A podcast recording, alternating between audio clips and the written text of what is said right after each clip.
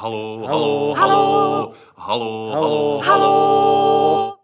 Ypsilonka se ptá. Tentokrát Niny Malíkové. S divadelní historičkou Ninou Malíkovou teď sedíme na jevišti Studia Y. Už jste tady na jevišti někdy byla, nebo jste vždycky jenom divačkou? No, na tomhle jevišti v žádném případě, ale možná ještě v tom starším prostoru, možná, že mě tam třeba jednou v životě vytáhli jen v nějakých večerech na přidanou, že se možná taky vzpomínalo na to Nancy, ale to už si úplně nepamatuju, ale divadelní jeviště není moje parketa, jak se říká. Ne. Kdy se vlastně Y stala součástí vašeho života? Kdy jste v ní byla třeba poprvé? Vzpomenete si? To si nevzpomenu úplně, jenom jsem o Y věděla, ale to, když mě jako přizvali k tomu, že bych mohla jet s nimi na zájezd, ale jako tlumočnice. Mm-hmm. Vůbec jsem netušila, kde ke mně přišli, protože já jsem studovala divadelní vědu, ale já jsem na filozofii první rok studovala francouzštinu, češtinu a pak jsem přestoupila na tu divadelní vědu, takže někdo řekl asi, že umím francouzsky a že k tomu mám nějaký vztah. No prostě bylo mi to trochu záhadou, ale protože jsem věděla, že Y existuje a jezdila do Prahy a hostovala, jsem o ní spíš četla v té době. Ale No já jsem byla neuvěřitelně polichocená, potěšená, zaskočená. Prostě byla jsem z toho úplně bez sebe, ale neuměla jsem si představit, co úplně ode mě chtějí, jestli budu jako tlumočit jim, aby se tam domluvili s organizátory, nebo jestli budu překládat ty repliky, které budou, nebo dialogy na scéně, nebo jak to vlastně bude, protože na to nebyla žádná zkouška a celé to vlastně vznikalo na místě, až když jsme přijeli, kde jsem zjistila, že vlastně řadu těch věcí mluví francouzsky Miloš Bílek, který hrál takový jako sluhu livreovanýho vlastně průvodce tím dějem, říkal scénické poznámky. Ty jsem říkala, co já budu tam jako říkat tak eh, jsem to buď po něm opakovala s nějakým pro mě údajně neuvěřitelně eh, záhadným hlasem, takže se lidi smáli, že to po něm opakuju francouzsky taky, trošku jinak. No a pak, protože já jsem pořád nevěděla, jestli mám za těma lidma chodit nebo co, tak myslím, že pan režisér Šmít mě usadil na piano, kam jsem si teda lehla. Domnívala jsem se, že to bude dobře k tomu představení. A já jsem ho ale vlastně viděla poprvé až tam. Vy jste se vlastně nečekaně stala členkou toho souboru a součástí toho představení. No, to tak bylo. Mě i ten soubor trochu jako přijal. Nebylo to, že tam budu takový cizorodý prvek, protože pochopitelně jel s tím ansámblem při nejmenší jeden, ale myslím, že dva jako e, zástupci města, jak to tak už bývalo, jako aby bděli nad vším, co je správné. Ale oni byli nakonec docela fajn, to byl jako, jako dozor vnější. Soubor zjistil, že já nejsem ten třetí dozor patrně a tihle ti byli docela fajn, ty pánové, myslím, že byli z města, že nám pomáhali pak tahat kulisy a vůbec jako se zapojili docela fajn. Tehdy se psal rok 1968 a Y vyjela do toho zmiňovaného Nansina Světový festival divadla. Pro divadlo to bylo tehdy hm, hodně zásadní. Proč? No tak vůbec jako vyjet nějaké představení. Je pravda, že jsem jezdili se podívat eh, na zábradlí, divadlo na zábradlí. Mělo taky jako pozvání ven, ale ono je to vůbec těžké s tím výjezdy činoherních představení ven, pokud je hrajete ve své mateřštině a aby tomu rozuměli, tak proto jezdila víc taneční záležitosti, pantomima, úplně něco jiného. Později teda loutková divadla, že to je jako srozumitelnější, ale aby vyjel nějaký takovýhle ansámbl a hrál na tomhle festivalu, tak no, protože reprezentovalo něco zajímavého, co věděli, že se tu rodí, což byla celá taková ta drůza těch studiových divadel, který najednou patřili k tomu pražskému jaru. Jak se vlastně ti francouzi, ti organizátoři dozvěděli o té Y, která byla stejně jako ostatní eh, česká divadla zavřená za tou železnou oponou? Já nevím, nevím, ale myslím, že to bylo velké štěstí, protože ten výjezd Ypsilonky vlastně to nebylo ještě divadlo tak, jak je dneska. To bylo divadlo, které bylo vlastně vedeno pod amatérským souborem a o tom se vědělo v, v tom zařízení, které je ústavou pro, dneska je to NIPOS, který tohleto obhospodařuje a je to prostě, jsou to záležitosti zábavy mimo profesionální sféru, takže a Y k tomu patřila, protože ta představení, mm, i ten ansámbl byl složený, to nebyl prostě soubor divadelní, to byl soubor amatérský, který no, o tom vlastně vědí všecko mnohem víc zakladatele a lidi, kteří v tom působili. Ale tohle to bylo štěstí, že se vlastně dostala ta Y právě díky tomu, že reprezentoval amatérský soubor, ale to tam vůbec jako nepadlo. Ty francouzi nikdy ne, nějakým způsobem správně nerozlišují amatérský a profesionální divadlo. Oni prostě mají jednu kolonku a to je divadlo. A to buď jim něco říká, je zajímavé, nebo ne. Myslím, že to takhle teďka pokračuje i v tom Avignonu. Teď se tomu říká off program a je tam takový pelmel všeho možného. A je vlastně jedno, jestli to hrají profesionálové nebo ti amatéři, ano, zkrátka. Ano. Je to dobré nebo špatné? To je do teďka. Hmm. S jakou hrou vlastně tehdy, nebo s jakou inscenací tehdy Studio Y do Francie odjelo?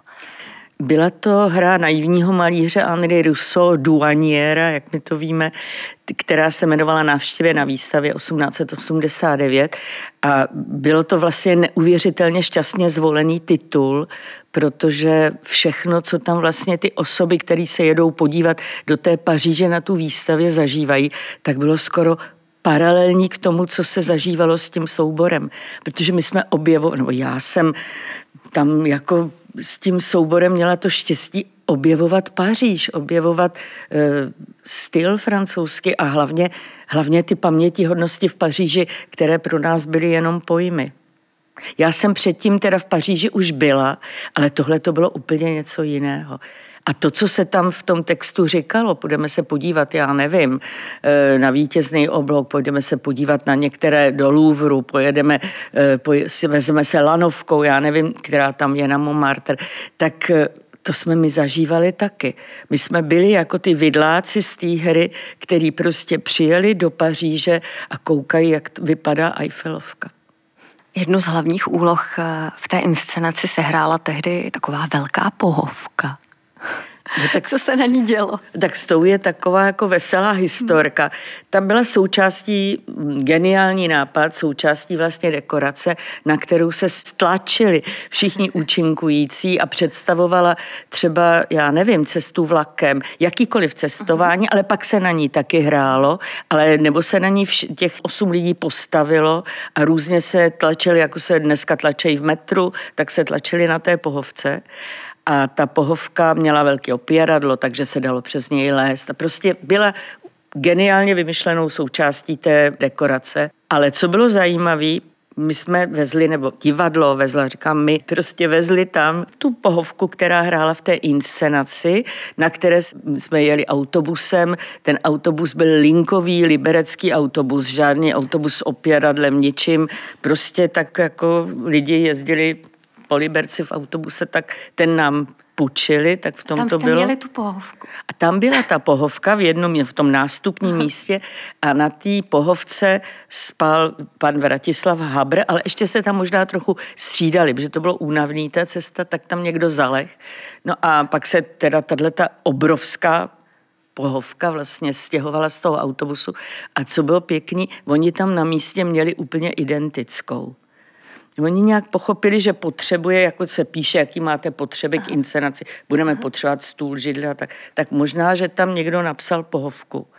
A oni úplně identickou, ale nebyla tak velká. Tam by se bylo asi těch 6 až 8 lidí určitě nesměstilo, takže se nepoužila, oni byli trošku smutní a vynesla se ta autentická z té inscenace na to jeviště, takže ty pohovky v jeden moment tam byly dvě. Podařilo se tehdy Y vtáhnout francouze do toho děje, uchvátit je, oslovit je? Určitě. Určitě.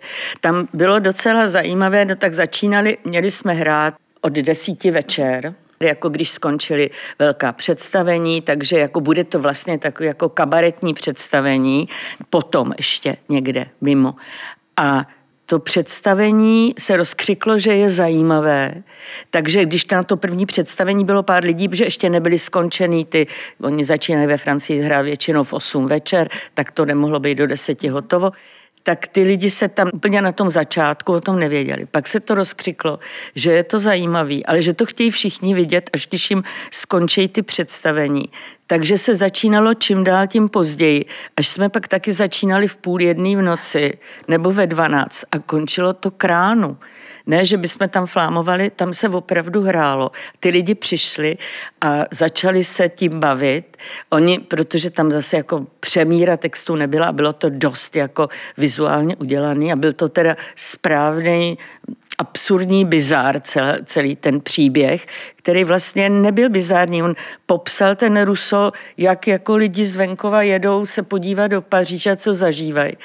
Ale pro ty lidi, kteří tam byli, protože se to vlastně i takovou hereckou akcí ilustrovalo v něčem, tak oni se úžasně bavili a pro nás teda byl skutečně zážitek a pamatuju si to, jako já mám hrozně jako některý živý momenty z toho, že tam někde v nějaký blízký řadě, první, druhý, zasedl Peter Schumann, který jsme se teprve tam s tímhletím americkým loutkářem a dneska jako posledním hypísákem v divadelní jako sféře seznámili. A on přišel na to představení, že o něm slyšel. My jsme se byli podívat na jeho, na jeho performancích.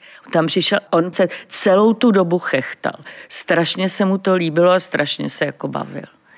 A ty ostatní taky, to říkám, to se rozkřiklo, takže se tam pak všichni narvali teda o té půlnoci a chtěli to představení vidět. Že Češi přijeli s čím si zvláštním. A teď francouzský autor, který jako, jako autora tam samozřejmě nikdo neznal, tak co to je za zvláštnost. Ale hlavně celý ten styl té Y, od líčení, přes oblečení, přes tu zkratku, která tam byla, tak to tam No tak pro mě to stejně, pro mě jako diváka, tlumočícího diváka, herce, no to bylo prostě celý ten výlet tam a tam pobyt byl naprostý zjevení. I to, jak jsme si pak tu Paříž sami objevovali.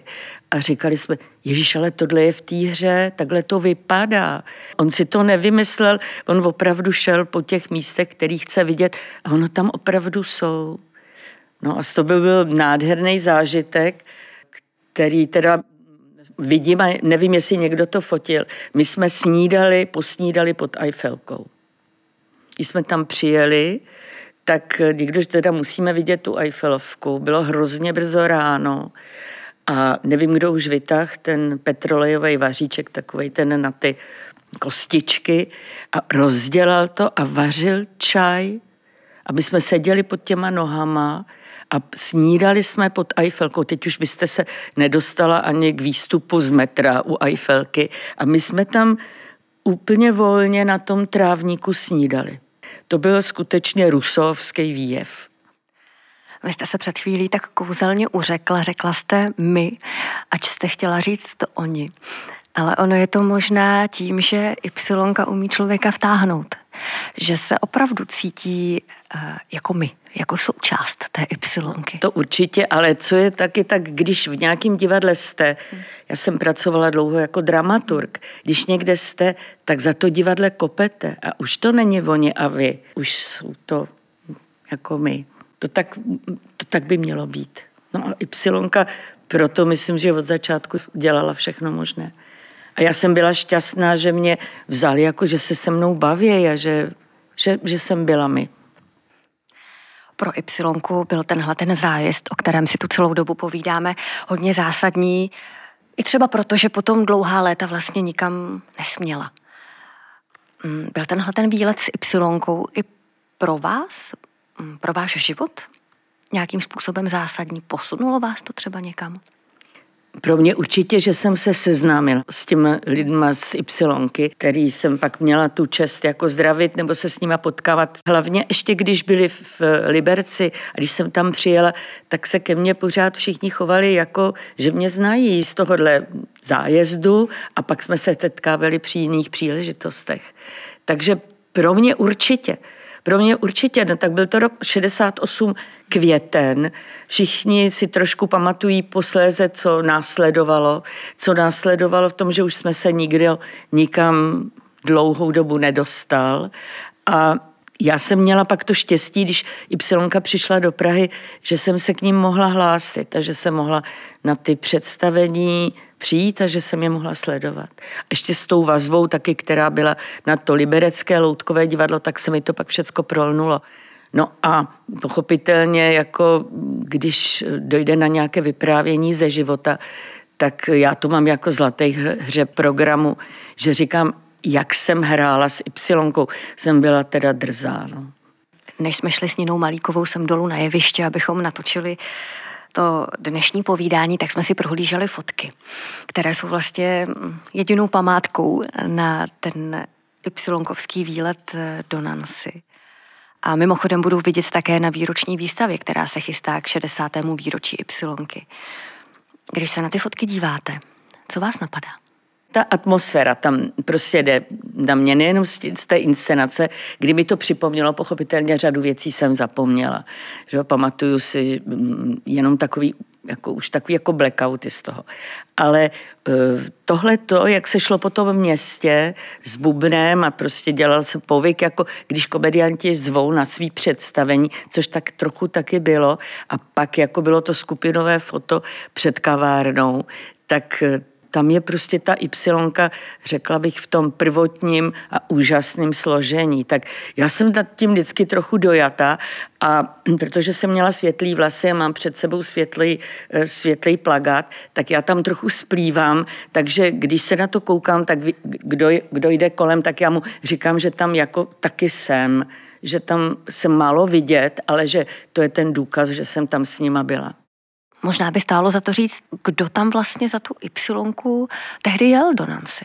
No, my už jsme o tom trošku mluvili, co je to, když se dívám na tu fotku a na té fotce jsou prostě lidi, kteří si dneska by lidi s Y nespojovali, ale byli to lidi, kteří pracovali v divadle FX Šaldy, ať už to byla Jana Sinková, ať už to byl Vratislav Haber, ať už to byl Miloš Bílek nebo Vojtěch Ron, to byli lidi, kteří prostě spolupracovali. Pak tam byla eh, třeba eh, Jitka Nováková, která mm, byla zase výtvarnice úplně mm, jiným, jiným profesním zaměření. A pak tam byli lidi teda z naivního divadla, jako Zuzana Šmídova a třeba jako Fučík tam byl. To byli zase lidi z, i z různých profesí v tom divadle a kteří tam hráli, ale něco neobvyklého byli, že, že lidi profesně formovaní z toho divadla FX Šaldy dohromady hráli s tímhletím ansámblem a vytvořili úplně něco nového jako jiného.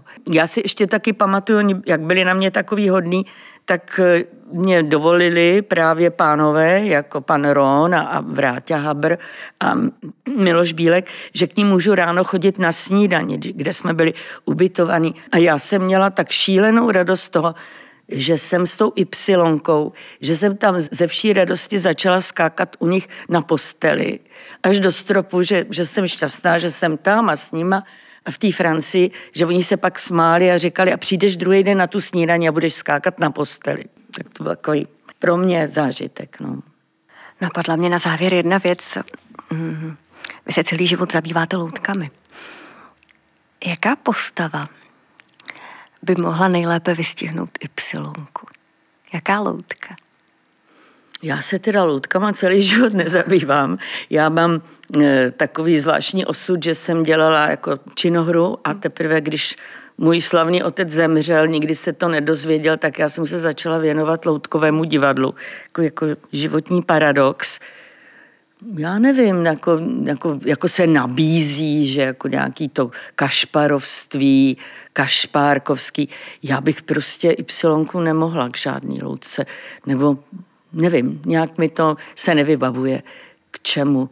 Jsou, samozřejmě, že to nějak souvisí s tím jokulátorstvím, s tímhletím bavením v tom, že lidi v Y hrajou na nástroje, hejbají se, zpívají, přetvářejí, ale jako lidem vždycky, když se říká něco kolem loutkového divadla, tak jako na první dobrou je ten kašpárek. Já bych to tak úplně neviděla. Ten jako duch Ypsilonky, já nevím, jak si ho představím. Jestli si ho představím jako Honzu Šmída, nevím. Naším dnešním hostem byla Nina Malíková. Moc krát vám děkuji, že jste si udělala čas na Ypsilonku. Děkuju. Mějte se krásně.